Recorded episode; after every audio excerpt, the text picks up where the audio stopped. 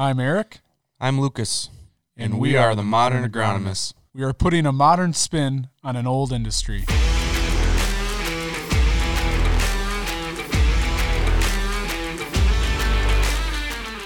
right, welcome back, guys, to another episode of the Modern Agronomists. Today we have Brian Madigan from Country Visions Co-op. Um, thanks for coming today. Why don't you give us a little introduction about yourself? Well, thanks, Lucas. So I grew up on a dairy farm by Rosendale. I've uh, this will be my 32nd spring as far as in agronomy, so I'm uh, looking forward to it. You know, usually they say you only get about 40 years to really make decisions on everything, so we got to make sure we keep uh, plugging away on this. went to River Falls for school and got done, and I had an opportunity to get into the crop crop fields. Been pretty happy with my career choice so far. And you're doing a little farming yourself as well, right? I do help my family farm there. Uh, my brothers, they've got the dairy farm that we grew up on. Got 160 cows that run through two robots currently. So uh, yeah, I, I'm brought in as the cheap labor on the weekends. Depends on the definition of cheap though. When you how much equipment you break and how much that costs cost balance there. Well, today we kind of really wanted to dive into some of the supply chain issues per se, or just kind of where we're at in today's world of of ag and uh, kind of some of the things that you run into and you deal with basically on a daily basis going on here. Yeah, you know, one thing you always look at is uh, kind of when is spring going to start? You know, that's our main focus for our whole Midwest region here. Is spring for most places for planting is really just a two week window, and what two weeks is it going to start? And if it dries up from north to south in the U.S., you know, right now currently Texas and that area there, they're planting corn. You know, they're rolling and uh, you know, we're in the tail end of the whole supply chain when we get done at the end of the year as far as planting. So, in our region here overall, usually in a month period, we'll get all of it planted. It'll start in the west and the south where it's warmer and drier in our sandier soils in our in our region, and then we get to the our uh, west coast of Lake Michigan and the east side of Wisconsin here with the red clays. Uh, that usually takes a month to get warmed up and get going. How much uh, how much of an issue do we have once we do get going with moving product around, or is everything pretty much in place? So at most of our plants and what we have, we got enough supply on hand to get us through the planting window. Uh, it's just a matter of usually side dress season when that starts about 30 days later after the planting starts. Can we get resupplied? If we go all the way straight through a spring, which I've only seen twice in all the years we've been doing this, you know, it can be hard to keep up with supply and demand because you pull it out that quickly on the days when guys get planting. Uh, 16, 24 row planters, you know, think about it. That's as big as some of the sprayer booms we got going across some of the fields to spray. So we can plant a lot of crop in a quick hurry, which we have to in Wisconsin because we just have this shorter window to get everything in. If we can get uh, a day or two of just a supply, usually we can get things back up and in time. Brian, why don't you talk about 2019 and that cropping year versus what we've been seeing today and how those events have led up to today? Yeah, I mean, you go back uh, 2018 and 2019, both were wet springs. And in our area, we were really short forage. We had a lot of winter kill. The wet falls were just devastating. I remember we were out, guys around this area chopping corn silage, and we were just rutting the fields up to no end. The water we were paddling through we got those heavy rains in September. It just didn't seem like it would go away. Prices were depressed. Dairy wasn't great. We, our cash flows were not great. So kind of weren't really pushing a lot of fertilizer. And our, our thought was going into to fall of 2019, uh, you know, we're not going to need much here. You get into that fall then though in September, we had a hurricane hit the Gulf Coast and that kind of held up a little bit of supply product right then, made a little bit the first kind of bump. It was also just at the beginning when COVID was starting. You know, we talk about 2020, but it was in the late fall when they started picking that up in China. We really didn't know the effects of that until till March of the next year. When that happened, you just had to worry about, you know, where were we going to be able to keep our employees safe? Where were we going to work, right? We were all worried about that. We didn't know what we could do for a supply standpoint. Why were we going to open a function? You know, best thing that happened that spring is actually we got out in the fields when everybody's in their own cave, but we were isolated. We were pretty good. So you mentioned COVID and where we're at today with some stuff going on. So what are what are our biggest challenges, I guess, that we deal with per se? Well, the biggest challenge you run into is it's what you don't know. And Arlan Suderman from you know StoneX, he always talks about black swan events. And it's stuff that you don't predict, you, you don't see. And whether it be a hurricane, labor strikes, drought, flood, you know, the derecho that came in the in the fall of uh, 2020 as well, and then COVID. Those events really you don't see them coming. They definitely had some strong effects. You know, last fall, John Deere going on strike. A lot of guys, when they got the harvest, they were concerned about what, were they going to be able to keep their equipment going. They were waiting for parts. They could only operate with what was on the shelves. So those those small changes in supply chain really really affect us. You know, we were fortunate the first year of COVID for most of our area and, and, supply. We had enough on the shelves. We were restocked, right? Yeah. And so we were able to pull from that, whether it be our suppliers, everything was built up. And last year kind of was the first full year where, all right, we got things there. So we had all kinds of backup product already made in 2020, got through it. Last year we tightened it up, and now we're going into the third year really of this affecting us. Out of all those events, is there one that sticks out in your mind that has really affected the supply chain the most? The biggest thing probably would be for fertilizer pricing is, is the hurricane events when they hit the Gulf Coast. You know, we had it in the fall of 2019. It hit the Gulf Coast. Uh, it shuts down production where a lot of that nitrogen is made down there, and it, and it just tightens up supply, gets everybody a little nervous. Got it again last fall, again, right? And when we hit it last fall, then we were concerned about where we're going to get the soybeans exported out of the country. You know, short term memory, here we sit now today with the price of soybeans and corn where we're at, but actually we were worried how last fall if we were going to get everything moved out those events kind of tie up supply chain. Not only did it, the the hurricane last fall though affect the fertilizer markets, it also affect the herbicide markets. A lot of the glyphosate is produced in Louisiana down in there for Bayer and stuff like that. They bring it into the Gulf. That shut that down for a good couple months as well. You know those those short supply chain disruptions, they add up after a while do you feel this is almost the new norm going forward, or is there potential to get back to more of a more stable inventory or everything?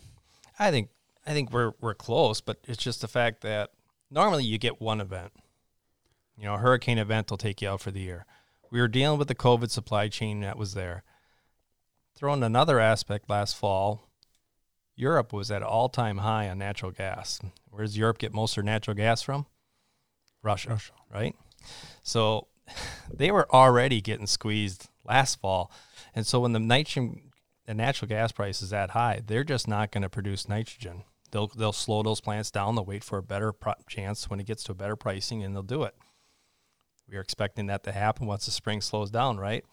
Well, guess what happened now? Now we're not going to have that slowdown period, price is still going to be high, but we still need the nitrogen. So there's always those those events that get in there you go back to the derecho in Iowa from a couple years ago when they knocked out all those bins and stuff like that. We've also been dealing with seed corn supply and quality, right? Yeah. And it, and it comes back whether it be from tar spot issues last fall again.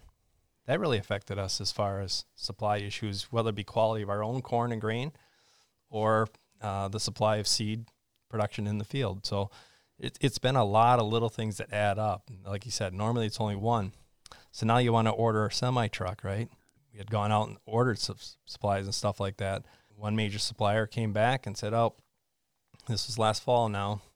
Uh, yeah, we can't get that product to you, uh, or it'll cost you another ten thousand dollars to order that same truck that you wanted to do."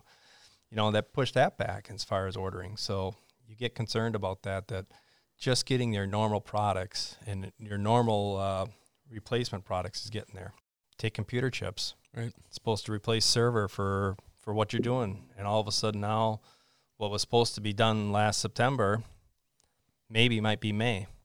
It's really starting to drag out, and it's not just one industry. It's it's really affecting all industries and as a whole.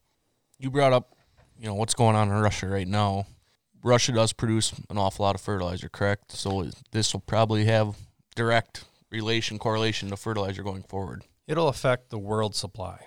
As far as us directly here where we are in the upper Midwest, it's not quite as big of impact because we don't get quite as much to us from Russia. You know, we product comes up the Gulf, it'll get here. A lot of that usually comes in the East Coast or up into Canada through there to get to our region. But whenever you cut off the supply for part of your region in Europe, they got to come to another supplier. It just tightens everything up. you know, the U.S. as a whole, we've been cheaper this past year on fertilizer all along, mostly because of we weren't going to export it. The other parts of the world were, were looking to import it, and it had tightened up the supply. It's kind of inverse. Normally, we were one of the highest priced ones in the whole world because we would be buying it and stuff.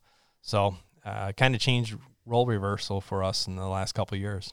What are some ways in these unpredictable times right now that uh, Country Visions um, are protecting themselves with the uncertainty that we have going on? You know, a lot of times customers they want to be able to contract grain and contract your fertilizer at the same time. If you know you could lock in a profit, you want to be able to do that. The limitation you get is that contracts for grain, you can go out, you know, a couple years on those contracts and have that out there. There's a lot of contracts exchange. When you talk fertilizer, we're kind of limited on, on what there is because uh, most of the fertilizer contracts are about 1,500 ton allotments, which is basically the same size as a barge. Well, most customers, uh, you don't need a whole barge of your fertilizer for of that one product there. We can't, you know, we tend to bundle it together. We get limited. We can go out instead of doing contracting to get out further. We can go out and go ahead and do do a cash contract directly with a supplier. But most of those are usually you know, about six months out from where we're actually doing the contracting. So kind of doesn't give us quite the same reach and extended time. After that, we're relying upon our own storage to really build it up and have what we have to, to supply. And our storage in house gets us through planting. You said right. Most most years we'll have most of what we need to get through planting with all the locations we got, but uh, it's just a matter of having enough then. Because right behind it, after you're done planting, you start side dressing, and we also start start top dressing alfalfa. So we got to have a resupply in in time to get all that stuff redone. So, what percentage of our fertilizer would go out for top dress on nitrogen? I mean, based on what we bring in versus what we have to bring in later, what percent would you say is we're, later? We're almost 50 50. Okay. We need half our nitrogen that we need for the co op up front for planting and, and what we do. And the other half is all side dress. So, and it depends what form we're using. If we're using UAN or if we're using urea, dry product. And the year like last year, um, with potash, I guess, or phos, and with an earlier fall, earlier harvest, we had to have moved quite a bit. So replacing all that in a hurry. Well, if you remember back 2018, 2019, those two falls, we didn't barely get our, our wheat planted in the area, and less alone we always were trying to also make emergency crops. So we're putting in uh, trit and, and rye in for a lot of the guys. Uh, we didn't have as much planning of that, and that kind of helps shift some of the workload out as far as when we do fertilizer spreading.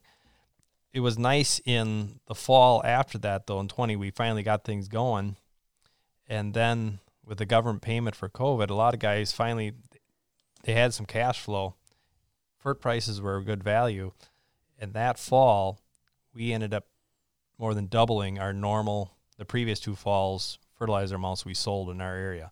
And that said that pretty much was for the whole upper midwest that as an ag market we spread a lot of fertilizer in, in 2020 got kind of going on that part of it there. You go again last fall again it was kind of the same deal. We saw prices were starting to become on the increase. It was good value. We had good crop production decent prices. Cash flow was good once again 2020 was good we doubled it again in 2021 so uh, fall fertilizer has definitely increased in our area where that re- really wasn't as much of a play for us prior to that. It was more of a, you know, Iowa, Illinois, they'll do that in the winter as far as they're spreading more. So definitely tightened up the supply chain in our region. Do you feel like that trend will continue with fall fertilizer?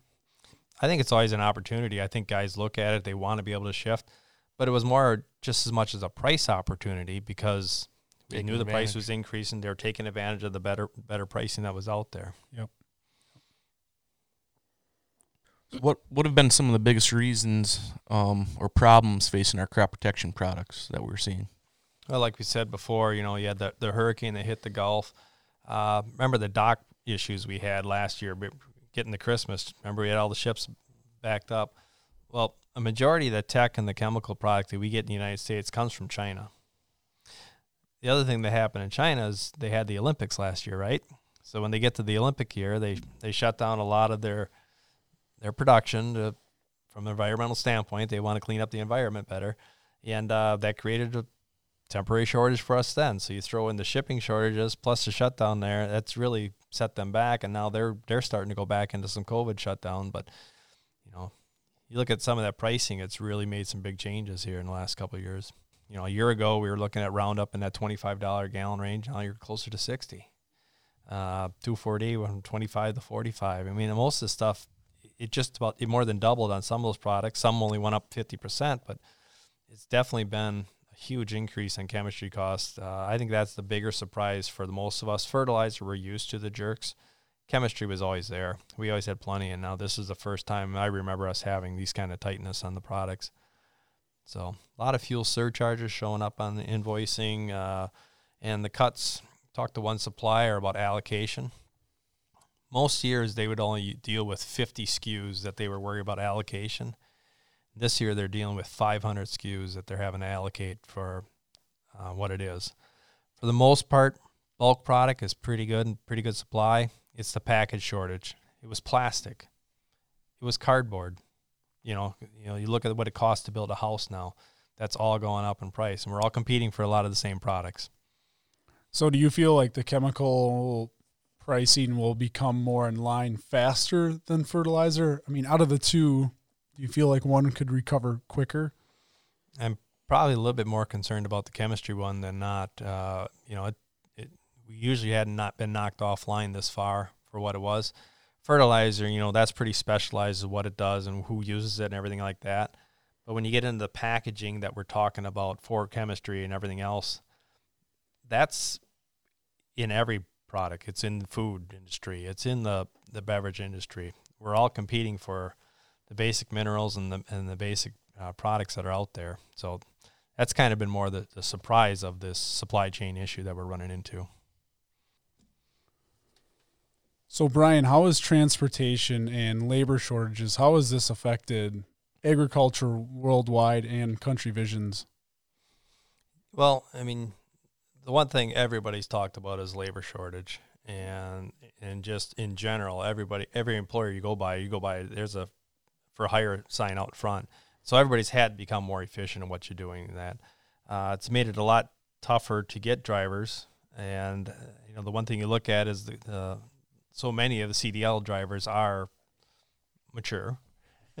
you don't get it to your 21 to begin with as far as the CDL, so it kind of pushes it back in time when you start anyway. But you know, there's a shortage of drivers in general. Well, that made it a lot tougher. Uh, the new CDL rule that went into effect now uh, as far as drivers.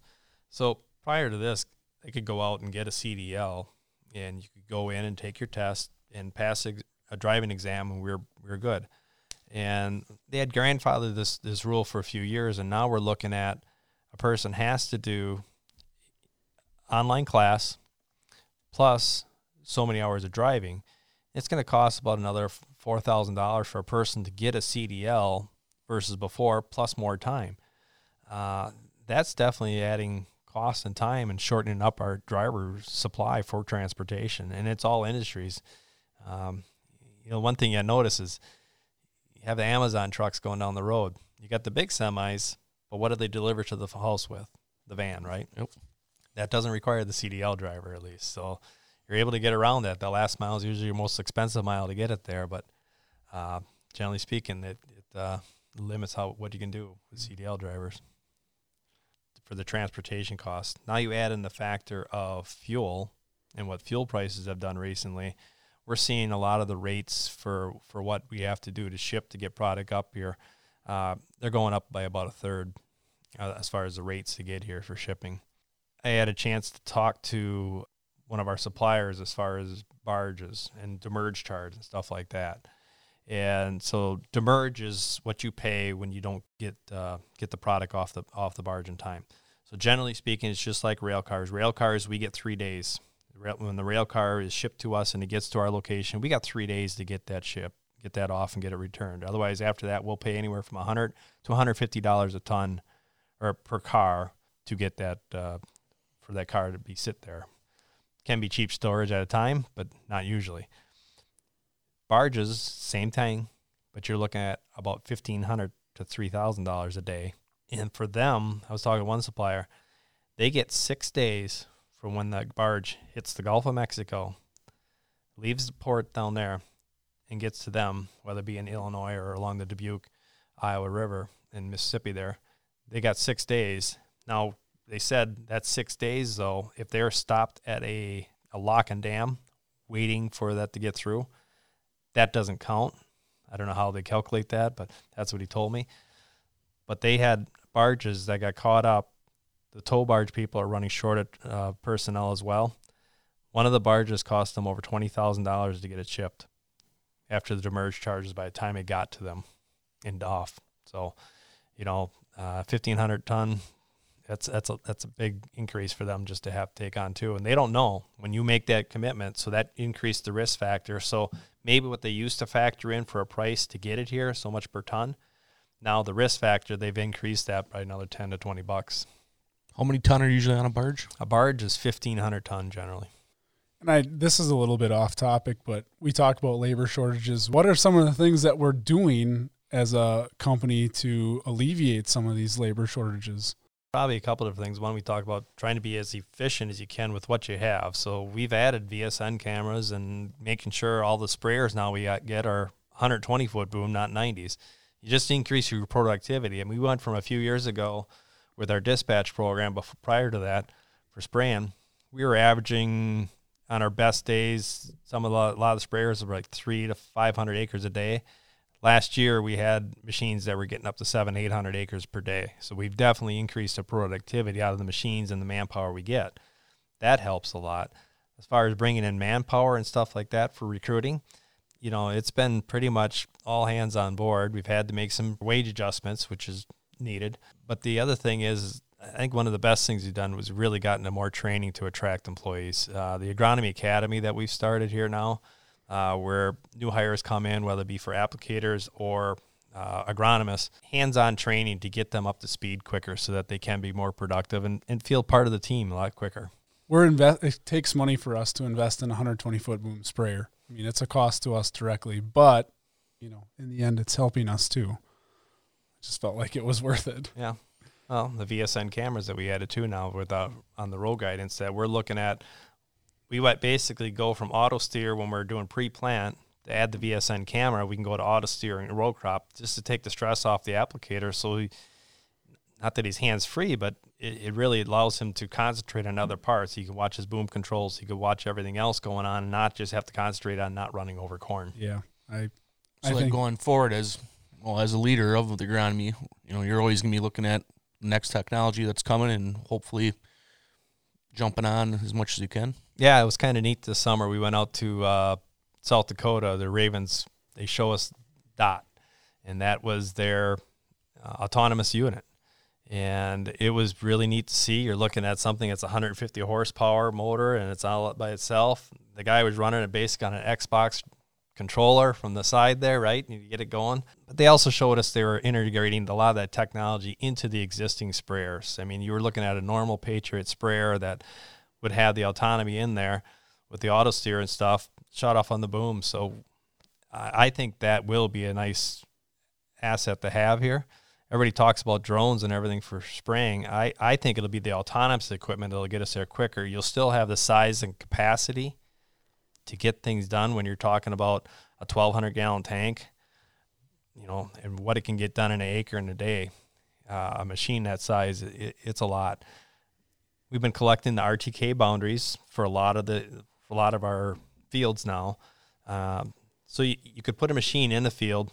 You could have a man in there for the oh no moments, right, and to shut it off and that. But literally, you could get them going, get it started, and then let the machine run. The The key to it eventually will be is to get that transported from field to field. So you can't have it autonomously go down the road. So you would connect on, get it to the next field with the driver in there, and then they could probably hit the button, start it, and get it spraying again. Yeah. It's incredible the technology they've come out with, and it's definitely not going to slow down. I don't think. Definitely a lot coming yet. It was it was cool to see the right next to us in the same field. So we were running the sprayer, or riding in the sprayer, I should say. We're not running it. We were riding in the sprayer, go along, and they'd have the auto shut off, go through the grass, the waterways, and you see each individual nozzle kick on and off as you go through it. Right next to us in the same field, you got a combine running and they would call retrieve. So the combine, the guy was driving and he'd hit the button for retrieve and the grain cart would come next to him was autonomous and would come racing up to it and then be underneath the spout and then he could get it to, to fake that they would unload it and unload it. Then they could send it off to where it would be. They could park it and the guy would get in to unload that into the semi and it'd be right there back. They hit the button for retrieval to know it to follow the path to get back to, to the combine. So Incredible. it, it cuts manpower, right? It does. You, you could take what three people were doing there. You had a semi driver, you had a, a grain cart operator in the combine. You can cut it by third. You get down to two people. Yeah. And that's not going away. Yeah, and that's what we're looking at. What can we do in the field? Go from three people down to two. Yep. We're going to wrap it up today. We want to thank Brian Madigan uh, for stopping by and giving us a little insight on the supply chain and some of the issues that uh, are arising. Well, thank you guys for having me, and uh, really enjoyed uh, listening to your other podcasts. It's uh, been very, very informational for us. Thank you.